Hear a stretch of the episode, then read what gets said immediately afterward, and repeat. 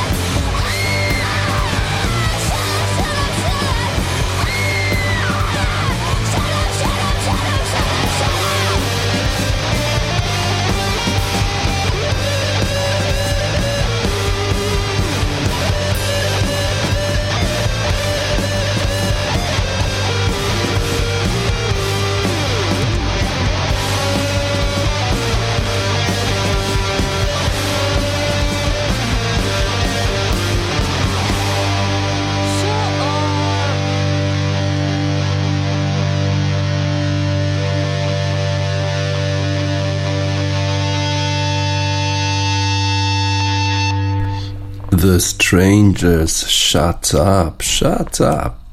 Anonimowi hejterzy, zamknijcie się.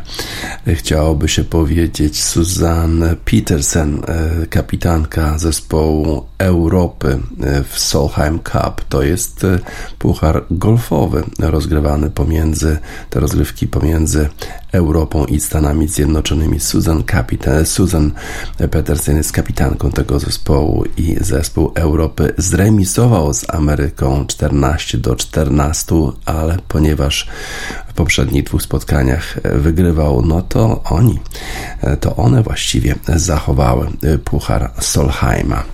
A Susan Petersen spotykała się z hejtem, w szczególności takich anonimowych hejterów amerykańskich po, tych jak, po tym jak w 2015 roku grała właśnie w Solheim Cup, no i jej przeciwniczka podniosła piłkę, która była jakąś stopę od dołka, a Susan Petersen powiedziała, że przecież nie zdążyła jeszcze e, powiedzieć gimme, co by oznaczało, że rzeczywiście daje tego pata zawodnicy amerykańskiej. No i Amerykanie się absolutnie wściekli, bo to nietyczne zachowanie. Jak można się zachować w ten sposób? Europejki miały z tego tytułu korzyść, no a Susan Peterson spotkała się z niesamowitym hejtem w Stanach Zjednoczonych. Potem wróciła do rozgrywek o Solheim Cup w 2019 roku, trafiła długiego pata i dała zwycięstwo zespołowi europejskiemu i natychmiast potem powiedziała, że kończy karierę. W związku z tym dwa lata później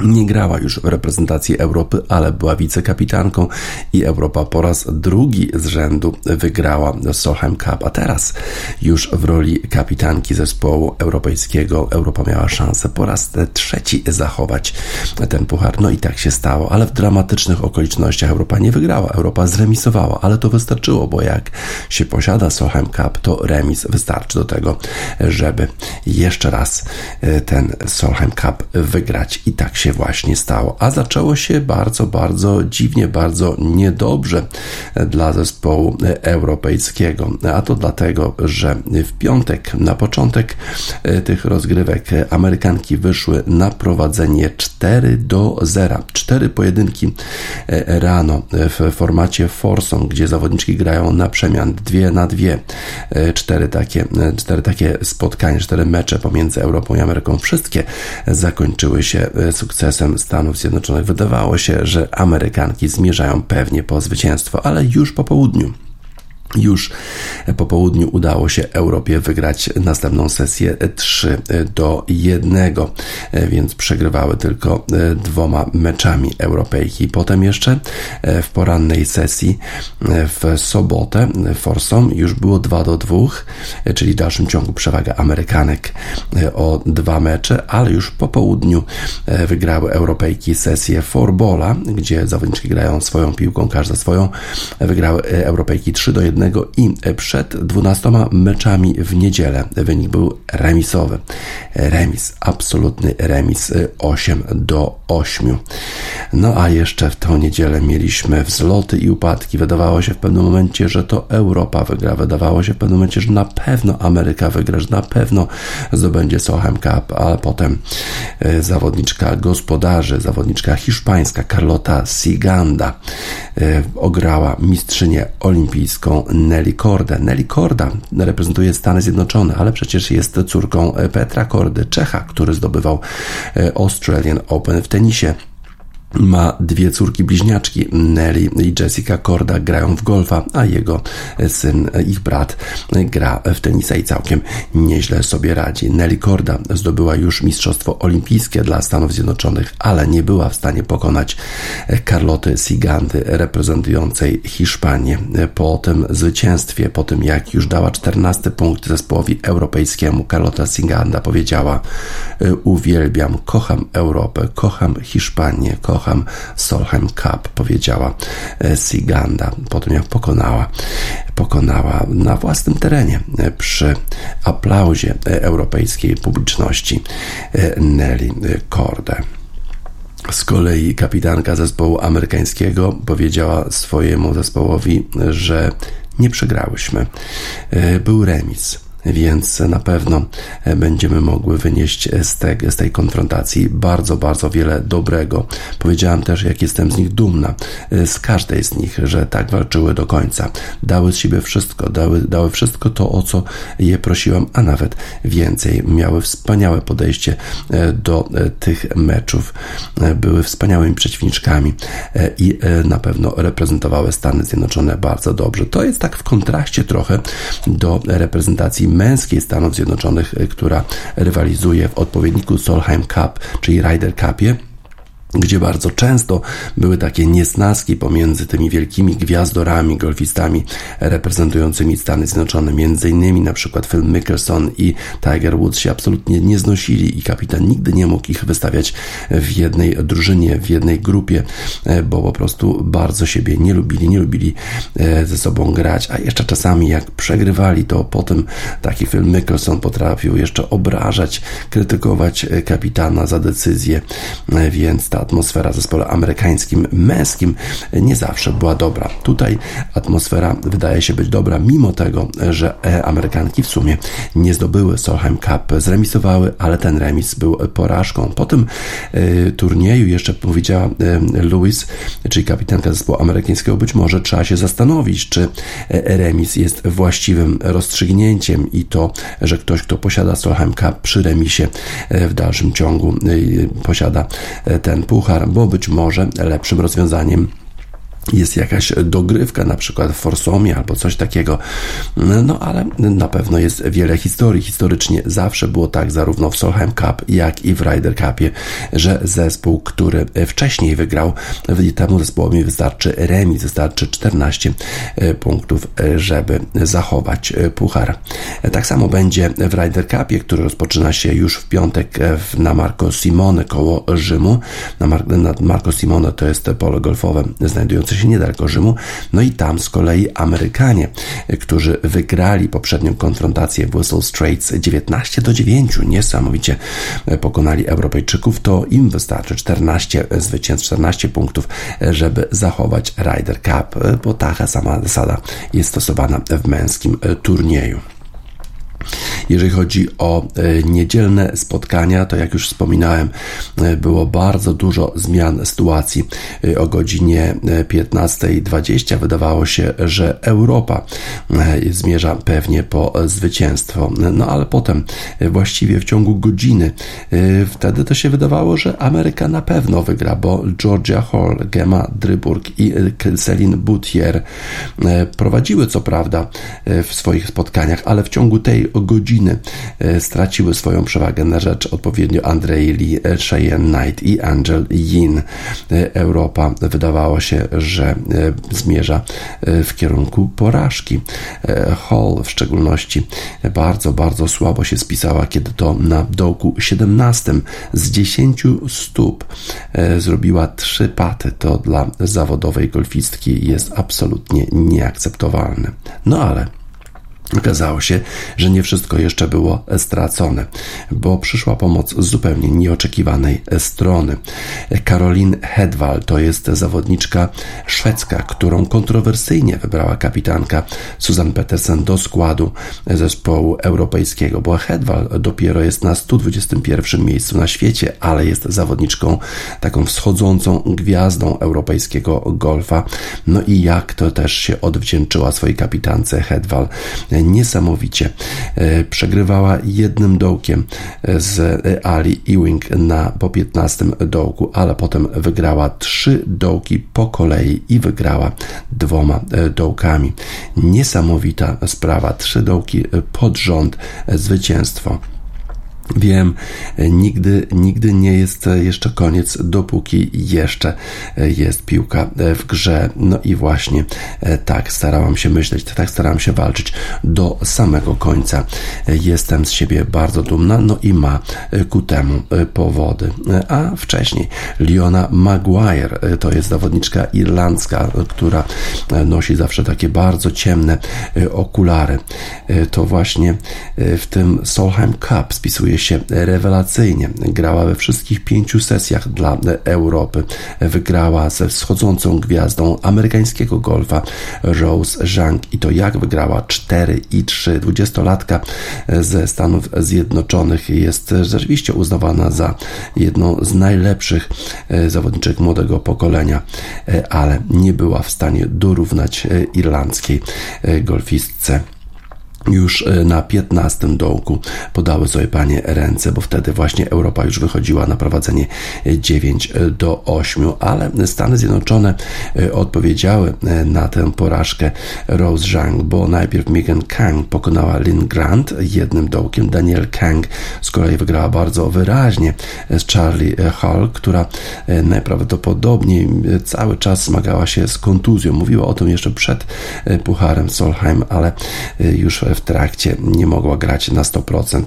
Z kolei Anna Nordqvist e, troszeczkę jeszcze dała nadziei Europejkom, bo wygrała Jennifer Kupcho dwoma dołkami na jeden przed końcem. No ale wydawało się, że jednak to e, Amerykanki dowiozą e, zwycięstwo. Najważniejsze było to, żeby te dwa przedostatnie spotkania wygrać. Europejki musiały to zrobić, ponieważ w ostatnim meczu Lexi Thompson prowadziła już wyraźnie wyraźnie, nawet czterema dołkami z Emily Petersen. Tu Europejki nie mogły się spodziewać żadnego punktu. No i Maja Stark, kolejna Szwedka.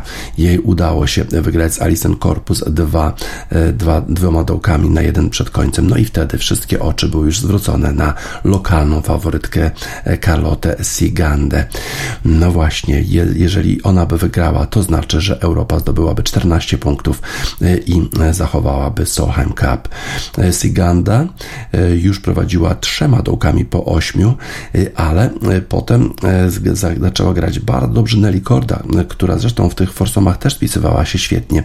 No i już udało się na 15 dołku Kordzie wyrównać stan rywalizacji, a pół punktu dla Kordy oznaczałoby zwycięstwo Amerykanek. Ale na 16 dołku fenomenalny approach shot Sigandy i udało jej się już wyjść na prowadzenie jednym dołkiem. Potem jeszcze na 17 dołku jeszcze lepiej, fenomenalnie zagrała na tym e, par 3 e, praktycznie do, na taką odległość, że wystarczyło tylko dobić i będzie birdie. Z kolei Korda e, posłała piłkę niestety poza green. Jeszcze starała się zrobić tak zwane chip in i prawie jej się udało, ale prawie oznacza dużą różnicę.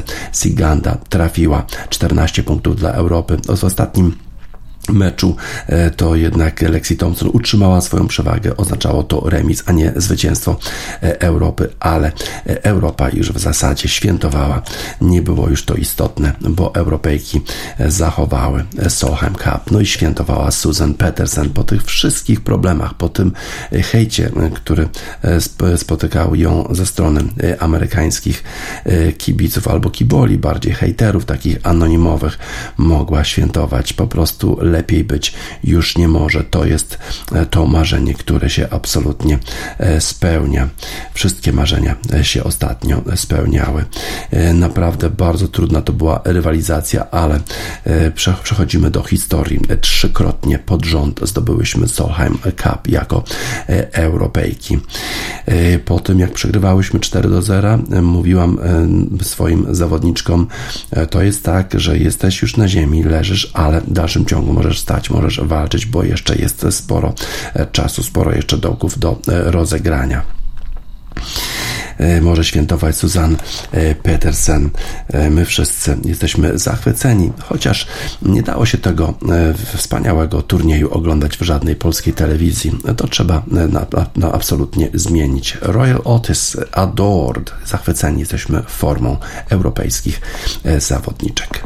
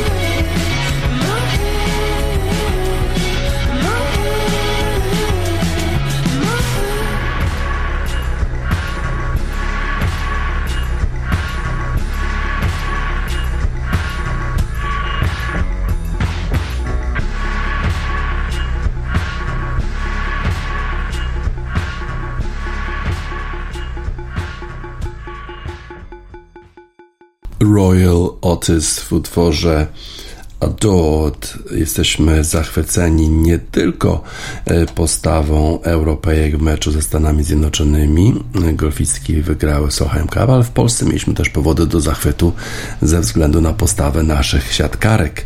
Wielki mecz e, wczoraj polskich siatkarek. Włoszki pokonane. Jest awans na igrzyska, tak pisze Grzegorz Wojnarowski w sportowych e, faktach wirtualnej Polski. Co za mecz, co za walka, co za charakter biało-czerwony siatkarki reprezentacji Polski w meczu, który decydował o awansie na Igrzyska Olimpijskie w Paryżu po zaciętym boju. Pokonały Włoszki 3 do 1 bohaterkami Magdalena Stysiak i Joanna Wołosz. Większych emocji na zakończenie łódzkiego turnieju kwalifikacyjnego do Igrzysk Olimpijskich 2024 nie sposób było sobie wyobrazić. Mecz Polska-Włochy dla obu zespołów był niczym innym jak finałem tej imprezy. Po wcześniejszych sześciu spotkaniach zarówno biało-czerwone, jak i ich rywalki miały taki sam bilans zwycięstw i porażek 5 do 1 oraz taką samą liczbę punktów do roku 15. Wygrana Amerykanek z Niemkami w rozegranym wcześniej tego dnia meczu powodowała, że sprawa była jasna. W Łodzi pozostała do zdobycia tylko jedna e, przepustka na igrzyskach i, przy, i przypadała ona zwycięzcy polsko-włoskiego starcia. Przegrany zostawał z pustymi rękoma i szansy na występ w Paryżu musiał upatrywać w wysokim miejscu w rankingu e, tak? E, na koniec fazy zasadniczej przyszłorocznej Ligi Narodów.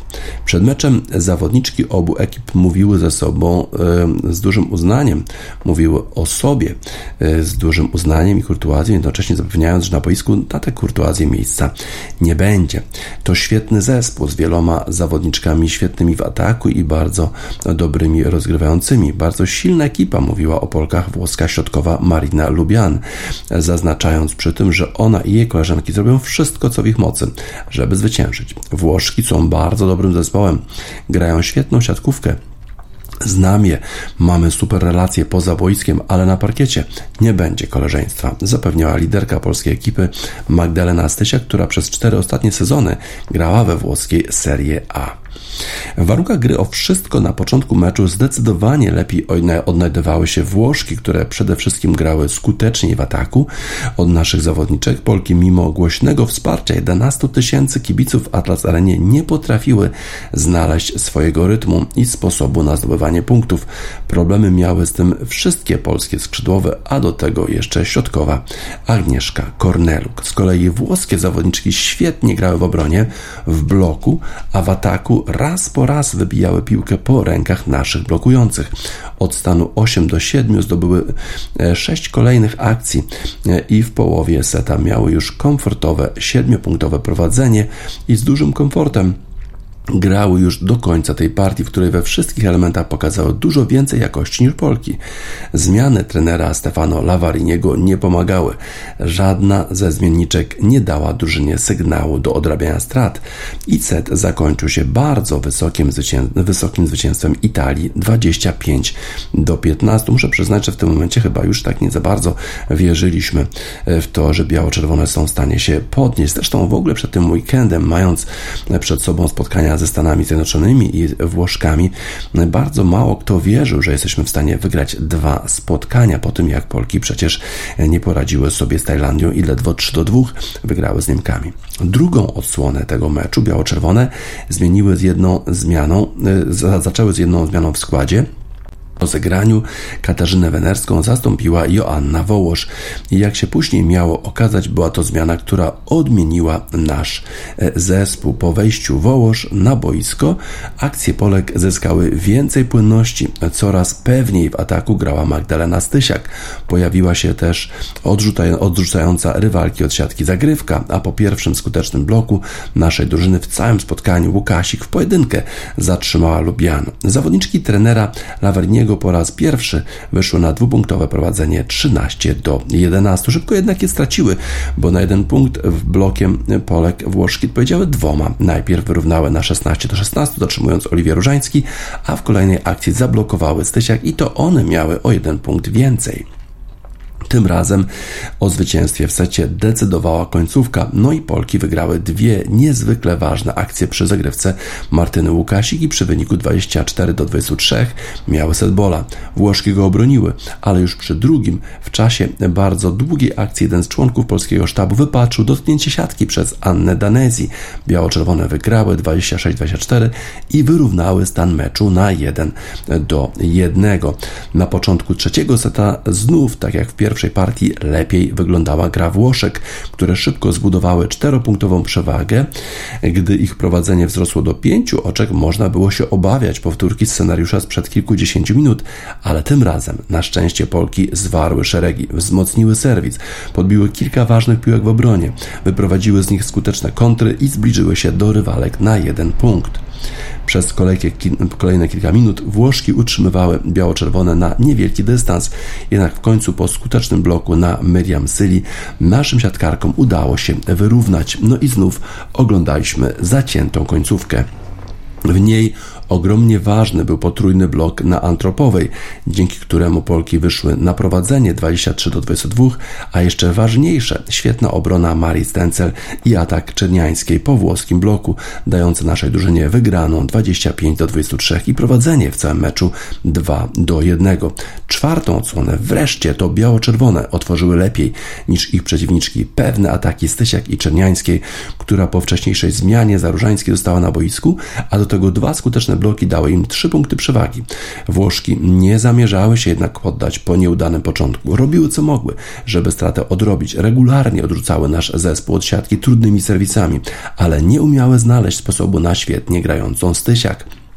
Liderka polskiej kadry kolejnymi atakami z trudnych piłek zdobywała dla swojej drużyny punkty o ogromnej wartości. Po jednym z nich potężnym zbiciu w kontrataku Polki zwiększyły rozmiar prowadzenia do 4 punktów, 20 do 16 i awans na Igrzyska w Paryżu był już na wyciągnięcie ręki. W końcówce swoimi serwisami postraszyła jeszcze Andropowa, ale gdy Łukasik ze stoickim spokojem obiła włoski blok, do szczęścia brakowało naszej drużynie już tylko dwóch punktów, gdy Stysiak z wielką swobodą trafiła z prawego skrzydła w dziewiąty metr już tylko jednego, a ostatni punkt, którego bardzo głośno domagali się kibice w Atlas Arenie, biało-czerwone zdobyły przy drugiej piłce meczowej. Łukasik, tak jak chwilę wcześniej Stysiak, posłała piłkę pod końcową linię boiska i wspaniałe zwycięstwo polskiej reprezentacji stało się faktem. Tym samym reprezentacja polskich e, siatkarek zakończyła sezon 2023 wspaniałym sukcesem, pierwszym od 2008 roku awansem na Igrzyska Olimpijskie. Nasze siatkarki w niedzielny wieczór w Łodzi spełniły jedno ze swoich sportowych marzeń, oby kolejne, te jeszcze większe, spełniły się już w roku olimpijskim. Ta drużyna swoją kapitalną postawą pokazuje, że za niespełna rok w Paryżu może być naprawdę pięknie wykazały się dużą odpornością psychiczną nasze siatkarki. E, po tym jak przegrały pierwszego seta do 15, podniosły się. Dużo spokoju. Jonathan Bree, you're so cool.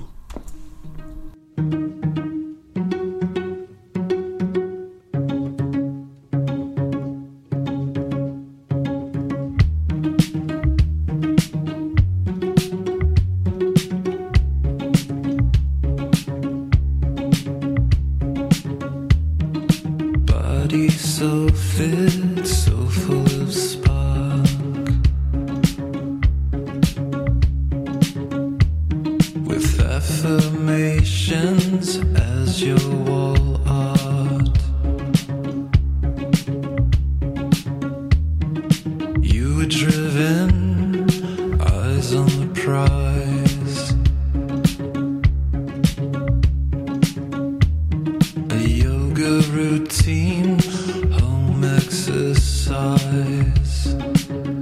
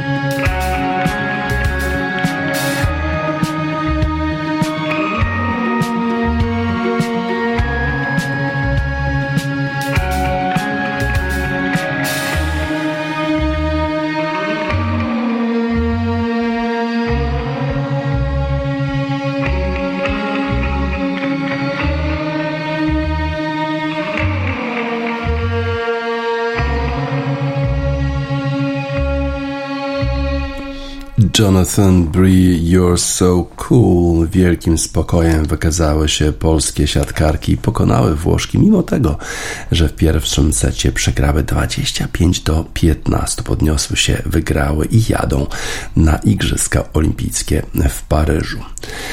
Kiedy w Singapurze w zeszłym tygodniu wygrywał Carlos Sainz, a Max Verstappen zajął dopiero piąte miejsce, byli tacy, którzy twierdzili, że to koniec dominacji Red Bulla i Maxa Verstappena, ale jak już mówiliśmy w Radiu Sport, cytowaliśmy Carlosa Sainza, cytowaliśmy Louisa Hamiltona, którzy twierdzili, że to był tylko wypadek przy pracy.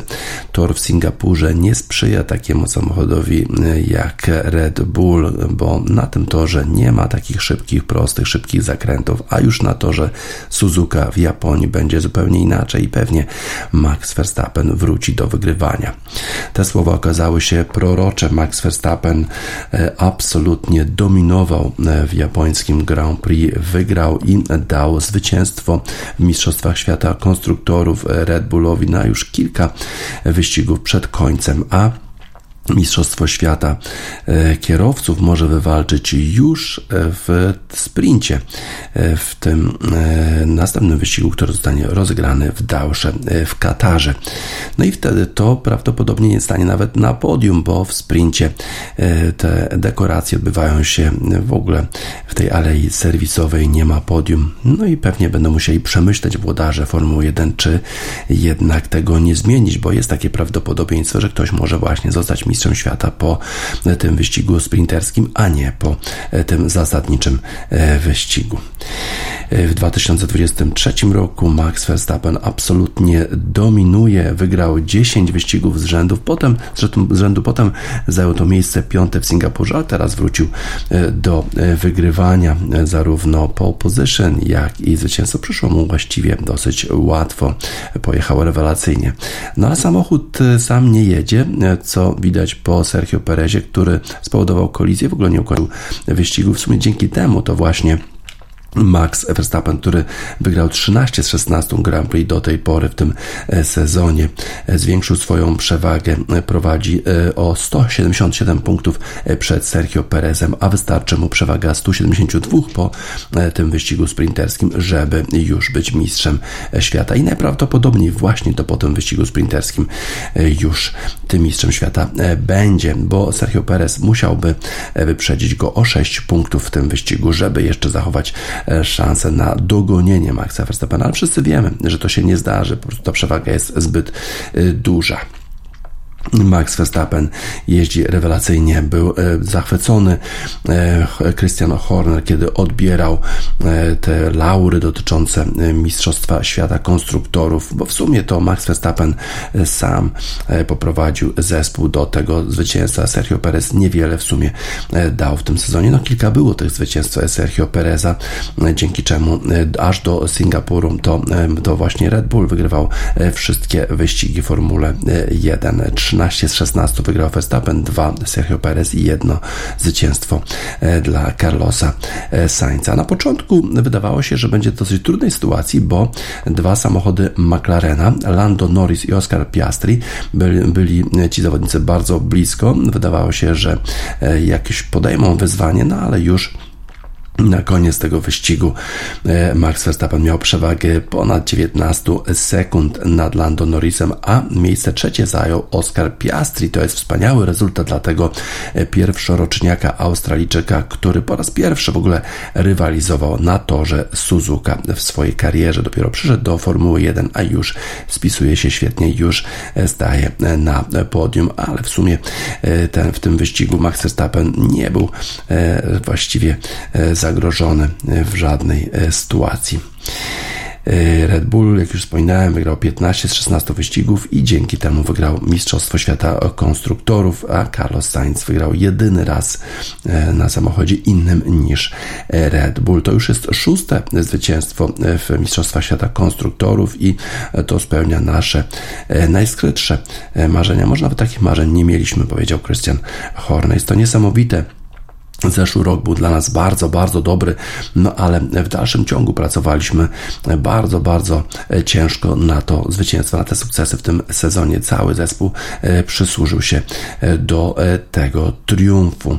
No a Verstappen po prostu jest najlepszym kierowcą na świecie i niezależnie od tego, jakim samochodem jedzie, to pewnie wygrywałby nawet na słabszych samochodach. Tak, tak się może wydawać, chociaż Red Bull na pewno ten samochód jest naprawdę bardzo dobry. Więc na drugim i trzecim miejscu byli zawodnicy e, McLarena, a e, Charles Leclerc e, dla Ferrari przejechał na czwartym miejscu, Lewis Hamilton i George Russell na piątym i siódmym miejscu, Sainz był szósty, Fernando Alonso ósmy w Aston Martinie, a Esteban Ocon i Pierre Gasly, którzy jeżdżą na samochodzie Alpine, zajęli miejsca dziewiąte dziesiąte.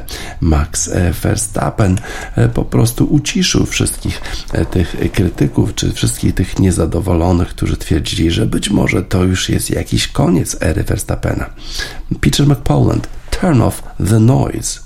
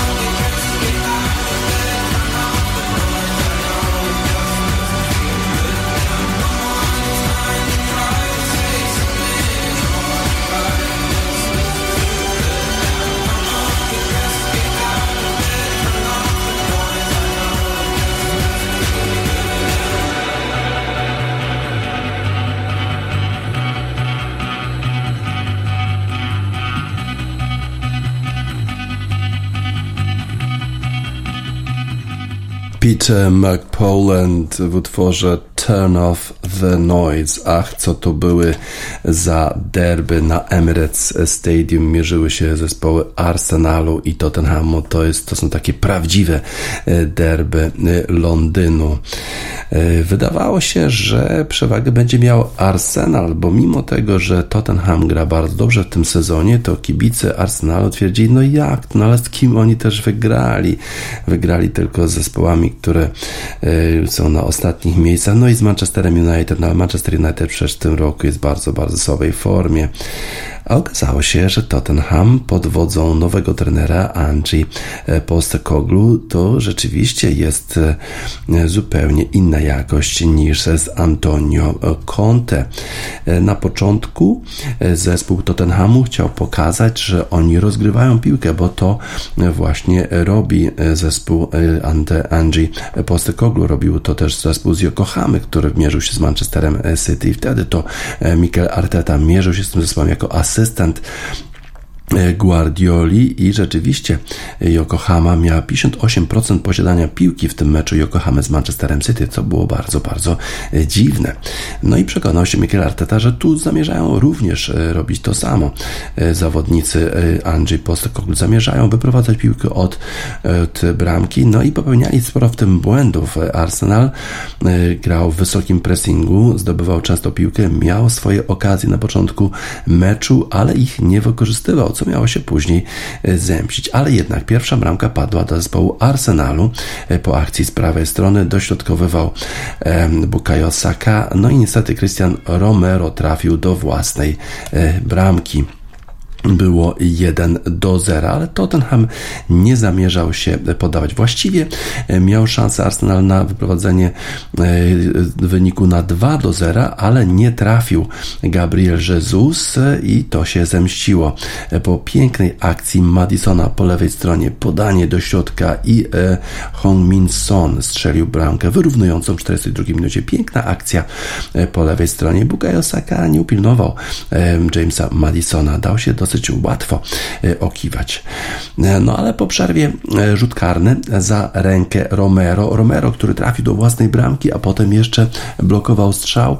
Właściwie miał trochę szczęścia, że nie dostał czerwonej kartki za tę interwencję, ale podobno po analizie waru okazało się, że ten strzał na bramkę, który bronił ręką Romero, był jednak odbity od rykoszetem od zawodnika e, innego obrońcy zespołu Tottenhamu, w związku z tym czerwona kartka się nie należała. Bukayo Saka strzelił w środek bramki, było 2 do 1, znów wydawało się, że e, to Arsenal ma wszystko pod kontrolą. Nic bardziej mylnego. Jorginho, który wszedł na boisko w drugiej połowie, to jednak on stracił piłkę, akcja całego zespołu, piękna kombinacja i znów e, Hong Min Son daje wyrównanie zespołowi Tottenhamu 2 do 2 dwóch.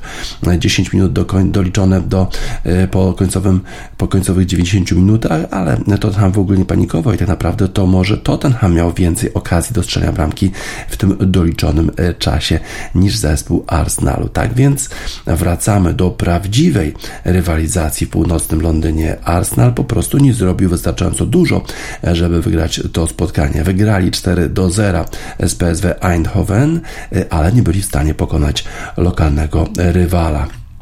Mikel Arteta trochę miał problemów z kontuzjami. Martinelli niedostępny, potem e, ze względu na e, bóle e, krzyża musiał zejść Declan Rice po pierwszej połowie. Brakowało trochę jakości zespołowi Arsenalu, ale i tak stworzył sobie Arsenal w pierwszej połowie wystarczającą ilość okazji, żeby prowadzić na przykład 4-4 do 2. No po drugiej stronie Dejan Kuluszewski, Son pięknie grał, świetnie Madison. W pewnym momencie wydawało się, że zejdzie z kontuzją Madison, ale grał, grał i dawał sporo jakości swojemu zespołowi, a Gabriel Jesus, Eddie Nketiah nie wykorzystywali sytuacji, które zdarzało się zespołowi, zespołowi Arsenalu. 2 do 2 to absolutnie zasłużony rezultat. Tottenham przyjechał, walczył i w tym sezonie Tottenham nie będzie takim chłopcem do bicia. Może nawet walczyć o pierwszą czwórkę. Zanosi się na dobrą taką rywalizację w północnym Londynie znów e, po wielu latach. Salt, you from London?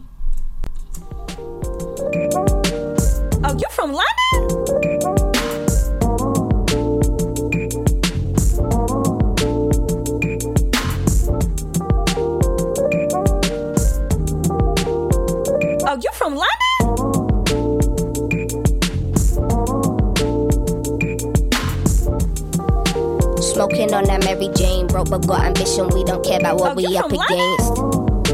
Left the party in the state, ain't no thinking twice when you're living life the rebel way. Huh? We don't know LA, we know it's shortage over ground, back to Holloway. Nitty on the corner wanting something for his veins. I pay him no mind, back on my bike, doing the main road. I ain't put no money in my Easter card, walking over Sam and Morrison, saving for a car. Jeffrey on my blower talking about getting some love box tickets and I blew the Honda in the heartbeat.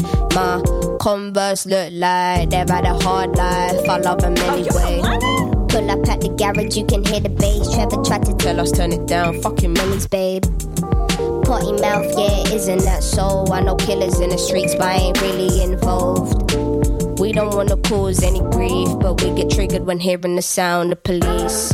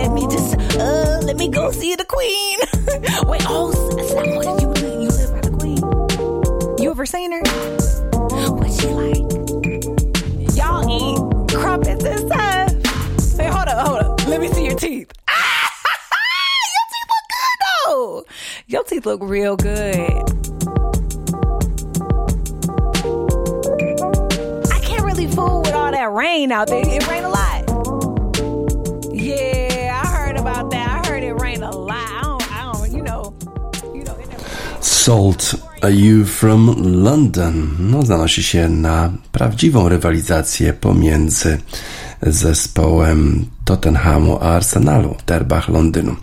Wczoraj rozegrano już trzecią rundę spotkań w największej lidze świata, lidze futbolu amerykańskiego. No i zaczynamy od e, zwycięstwa zespołu Miami Dolphins e, 70 do 20 e, nad zespołem Denver Broncos. Niesamowita e, sytuacja. E, Miami Dolphins ustanowili rekord e, swojego zespołu, no i w ogóle zdobyli najwięcej punktów w lidze NFL od 1966 roku, kiedy to e, Washington wygrali 72, e, 72 punkty zdobyli przeciwko zespołowi New York Giants. To są e, Miami Dolphins są dopiero czwartym zespołem w historii NFL, który zdobył e, co najmniej 70 punktów e, w sezonie zasadniczym czy w playoffach.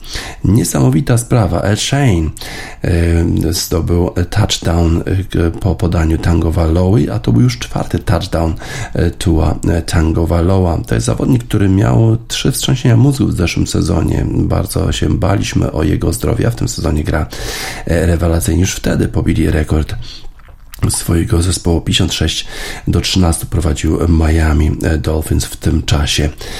E, wspaniale grał Tango Valoa, wspaniale e, grał Rahim Mostert, który e, kilka touchdownów zdobył biegając z piłką, a już w czwartej kwarcie zastąpił Tango Valoa Mike White.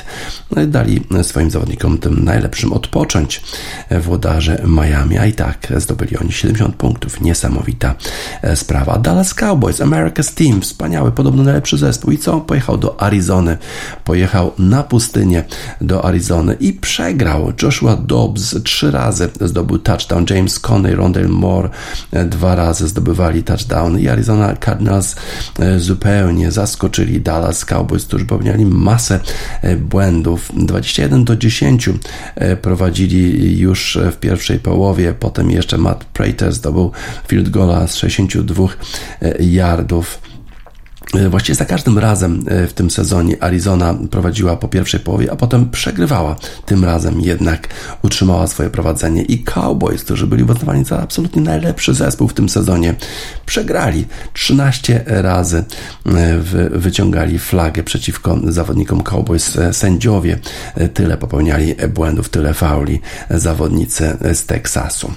New Orleans Saints przegrali z Green Bay Packers 18 do 17, a prowadzili już 17 do zera. Jordan Love, rozgrywający zespołu Green Bay Packers, wcale nie grał dobrze.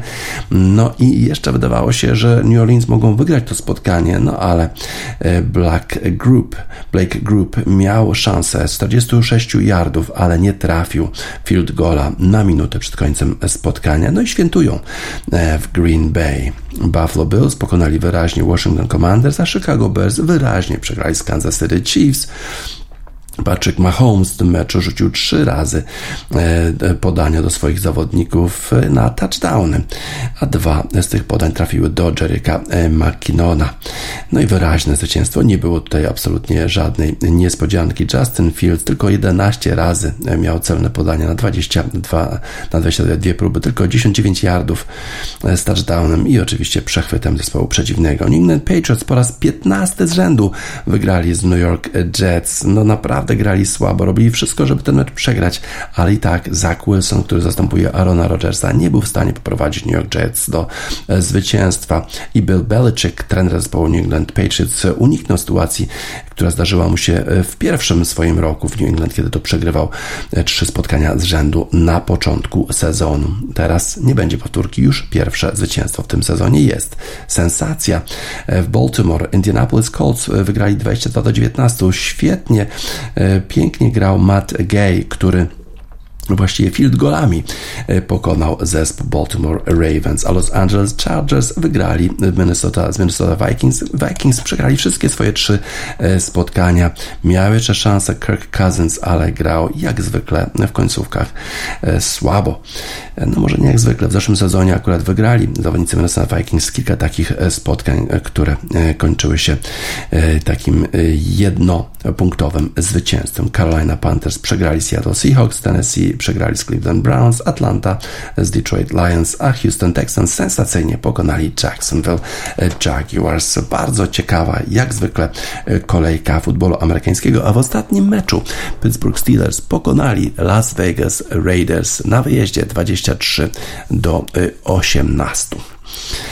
Ale największą niespodzianką tej kolejki było zwycięstwo na pustyni w Arizonie. Arizona Cardinals pokonali Dallas Cowboys, America's Team. Pokonali wyraźnie, nie dali specjalnie im szans. Wygrali 28 do 16. Lasa de Sela, El Desierto, pustynia. Na pustyni wygrywa Arizona.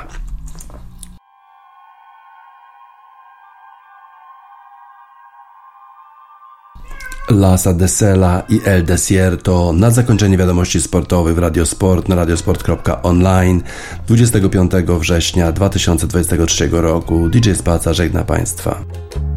Al desierto